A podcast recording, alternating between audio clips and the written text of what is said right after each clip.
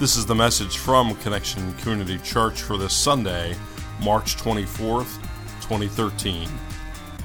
Jesus hailed, Jesus nailed. Hosanna to the Son of David! Blessed is he who comes in the name of the Lord. Hosanna in the highest. You want to wave your palm with me? Say it with me. Hosanna in the highest. Say it. Hosanna in the highest. One more time. Hosanna. Hosanna in the, The highest. highest. When Jesus entered Jerusalem, the whole city stirred and they asked, Who is this? And the crowds answered, This is Jesus, the prophet from Nazareth in Galilee. Good morning, Connection Church. My name is Carrie Jones, I'm Alan Jones. and we are two sinners who have been saved by the grace of our Lord and Savior, Jesus Christ. Would you pray with us, please? God, we thank you for today, a day when we shout Hosanna. Look deep into our hearts, Lord. Teach us exactly what you want us to know today. We give this time to you now. I pray all distractions are set aside so that we can really focus on you. We pray this in your name. And everybody gathered said, Amen. And so this morning we celebrate what we call in the church Palm Sunday. Palm Sunday, the, the day when Jesus returned to Jerusalem and was greeted with a hero's welcome. When we read about this in the Bible, you know, a lot of different Bibles have like subheading titles for different sections. Now, depending on the translation, we have different subheadings for this section. The one says the triumphal entry, another says the royal welcome, and yet another says Jesus comes to Jerusalem as a king. As a king. He is treated like a king, like a king who is returning from some glorious victory on the battlefield.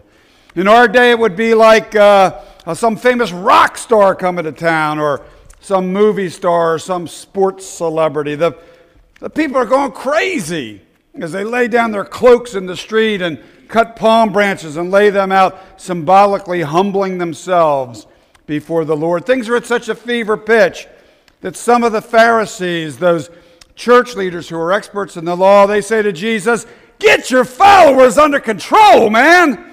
And he responds, If they were quiet, the very stones would cry out. And so we have to wonder. We wonder what is causing all of this. The scriptures don't share it exactly, but perhaps the people have heard the stories.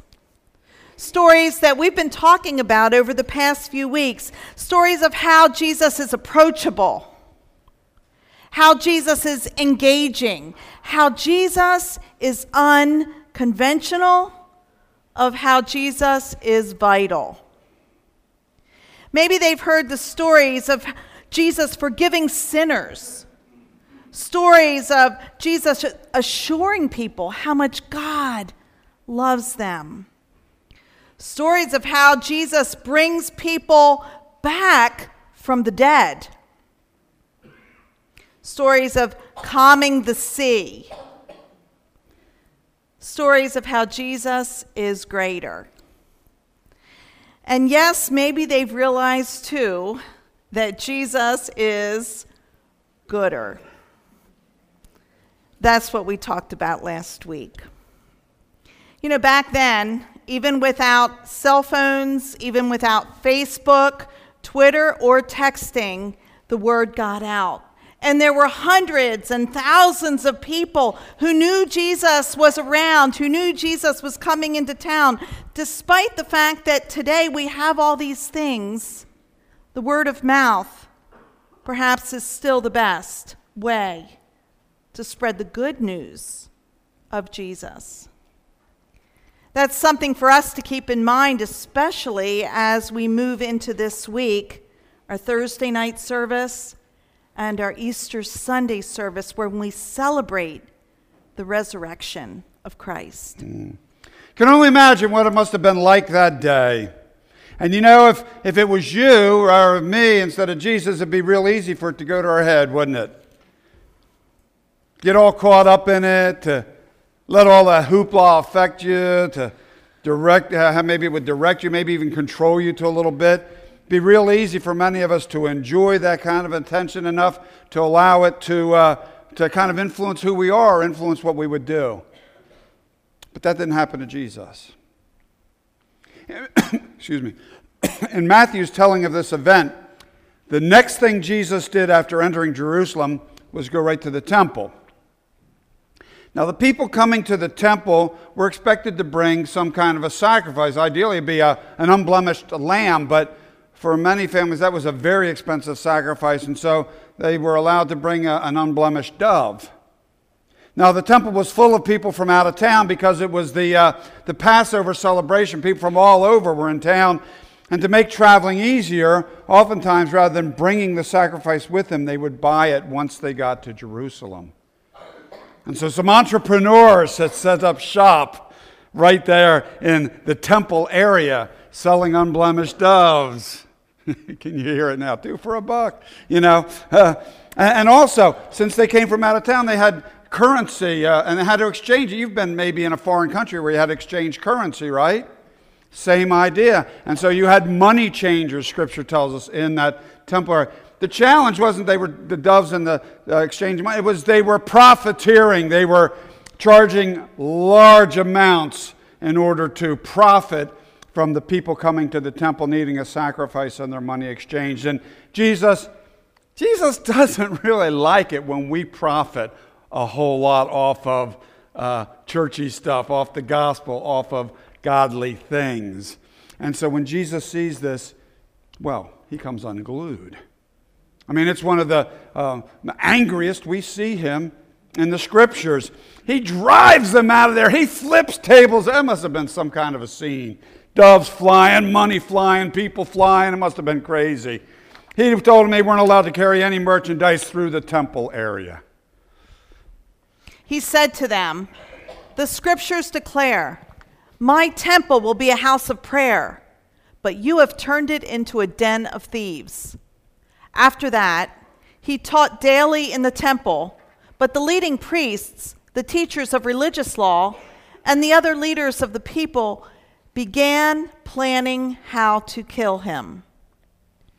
But they could think of nothing because all the people hung on every word he said. Mm.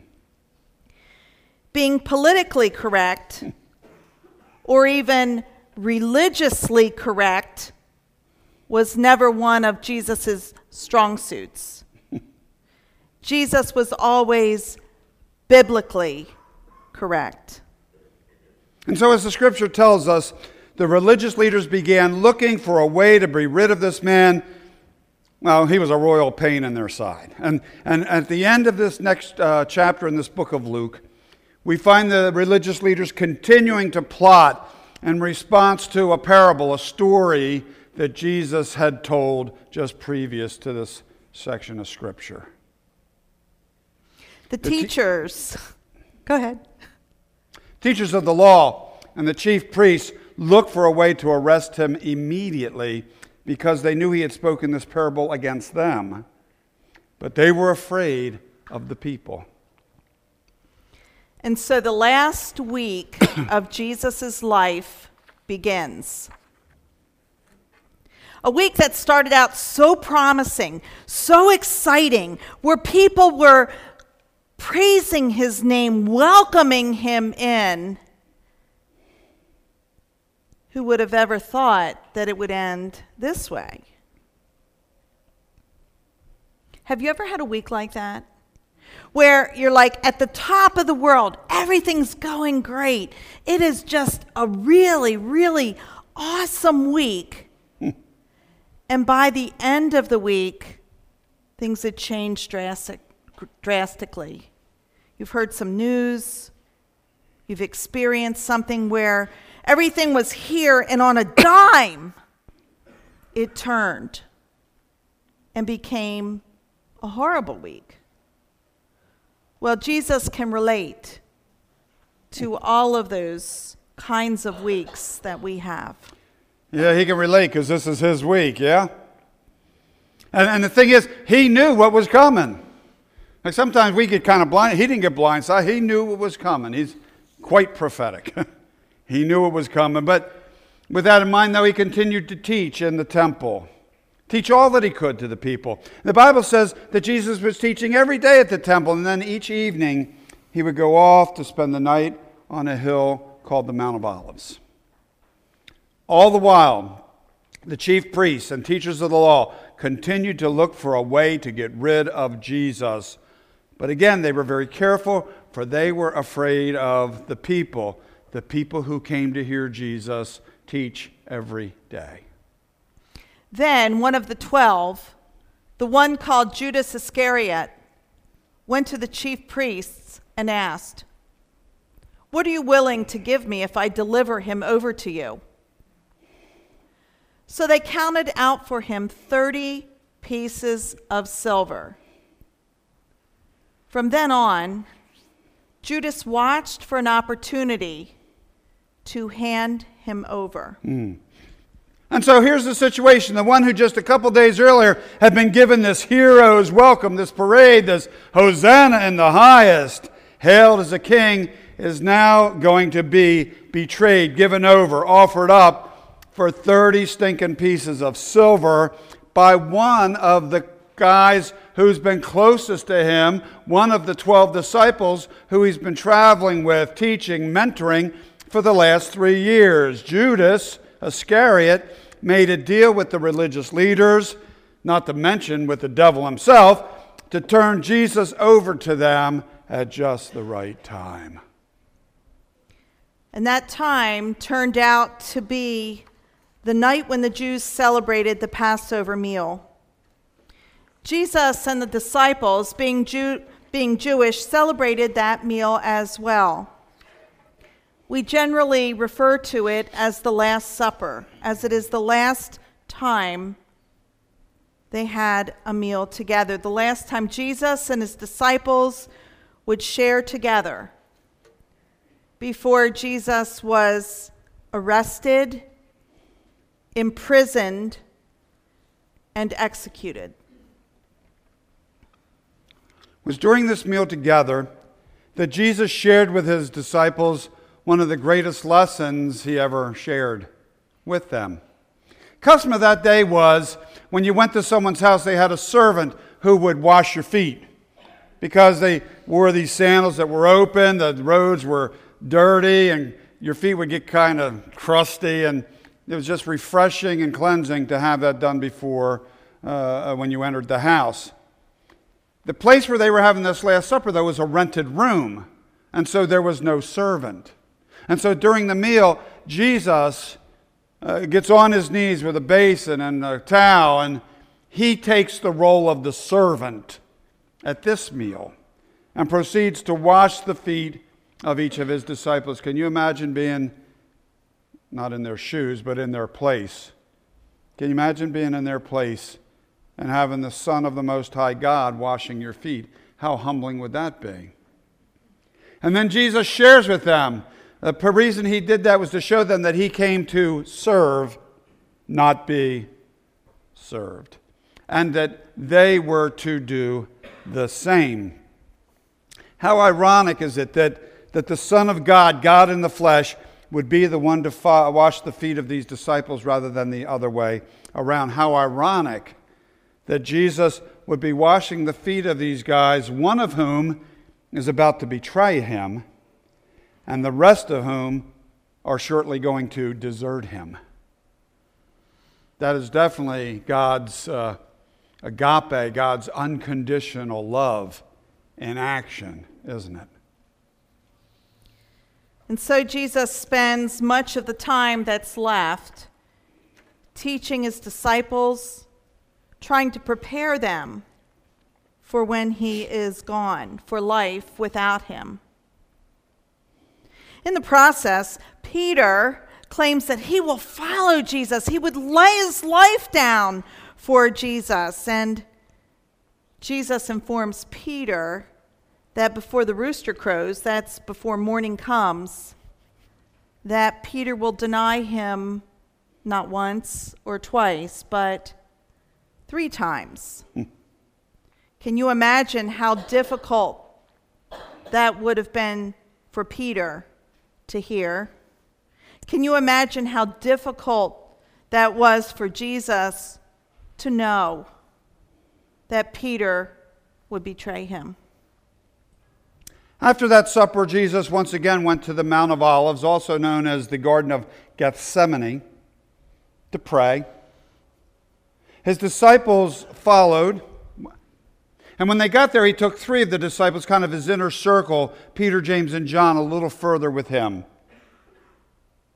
For support.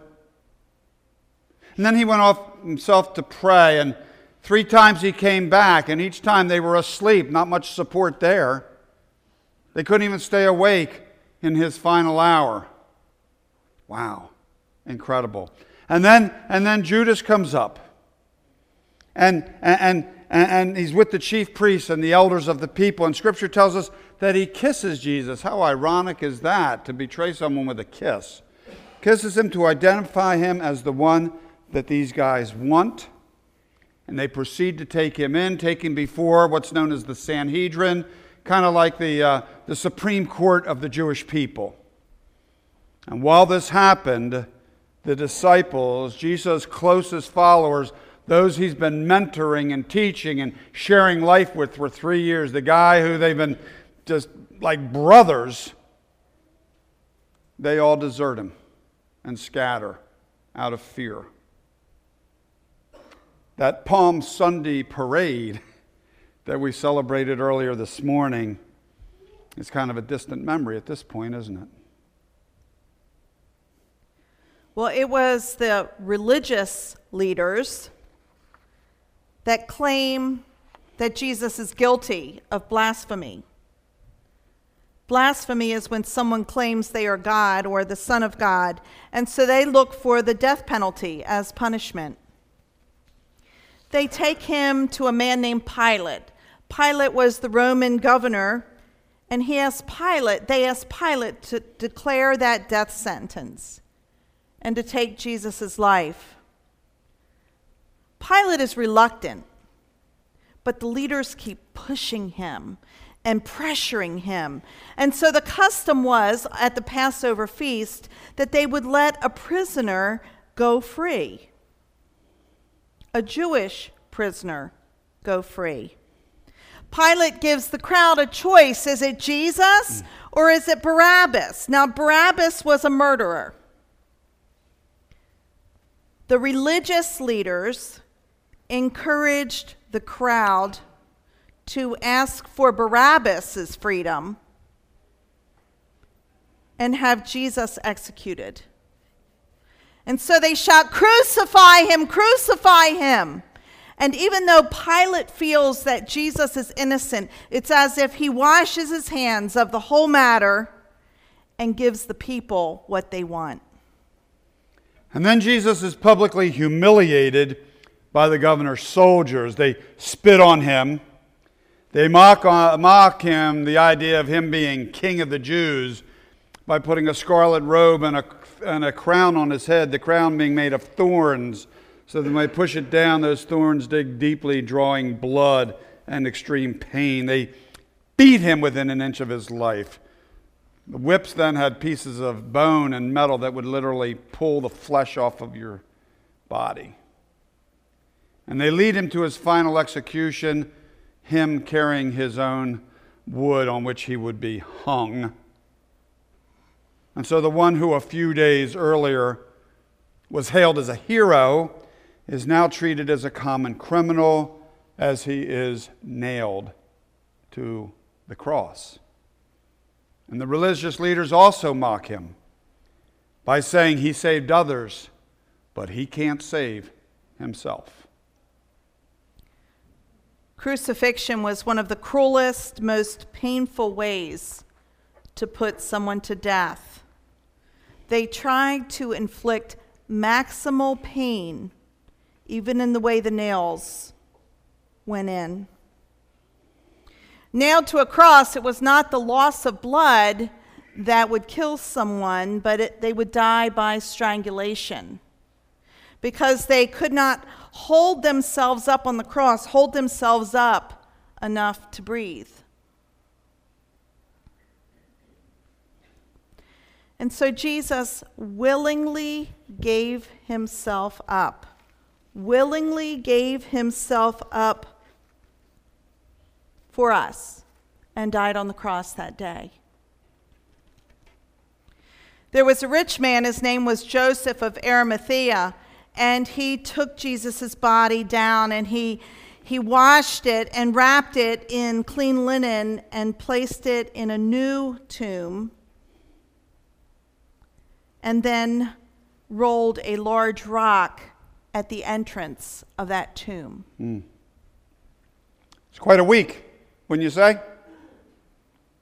Quite a week. Starts with shouts of Hosanna and ends with shouts of crucify him.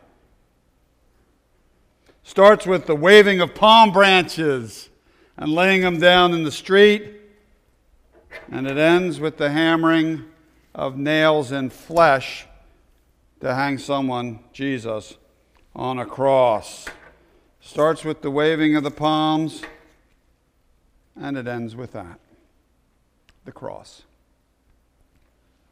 And we have to wonder gosh, how does that happen from that short of a time, from, from the beginning of week till not even the end of the week? How can it change that quickly? How can we be shouting a hero to wanting to put somebody on the cross? What a week. And yet, don't we do that ourselves sometimes in our relationship with Jesus?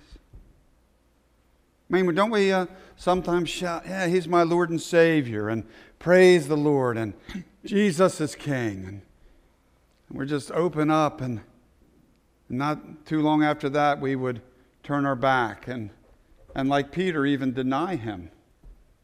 Maybe not quite so publicly, but quietly. When we have those chances to shout His praises, and we don't. You and me both.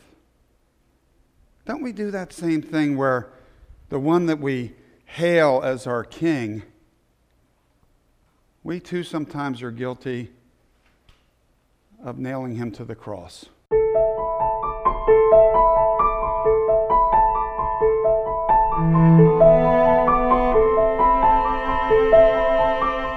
I know I need to read more of my Bible and pray more on a daily basis. And I'm called to to kind of be the lone uh, light in the dark room, you know, to, to shine for others, even when others won't shine. And, um, you know, no matter who's opposing me, whether they love me or hate me, I, I, I need to love them and respect them. To pray every day. I need to read the Bible every day. I need to walk with Jesus every day. I need to read the Bible more than I am. Uh, but everyday life just takes me away from giving myself that dedication time to reading and praying. In high school, and a lot of times I get caught up in conversations that I shouldn't. Um, sometimes I, you know, I get tempted to disrespect those who disrespect me. And I don't do this every day is because I get in my own way and I trip over my own Life feet. just gets in the way, uh, and um, you know, you always say, okay, I know I got to read this. And you, for me, I just take it up. Usually it's on my bed and I put it on the couch and then I remember something I had to do and then I go do that and then I remember something else I have to do. And then before you know it, the whole. My name is Hector and I nailed Jesus to the cross. My name is Shane and I nailed Jesus to the cross. My name is Esther and I nailed Jesus to the cross. My name is Anita and I nailed Jesus to the cross.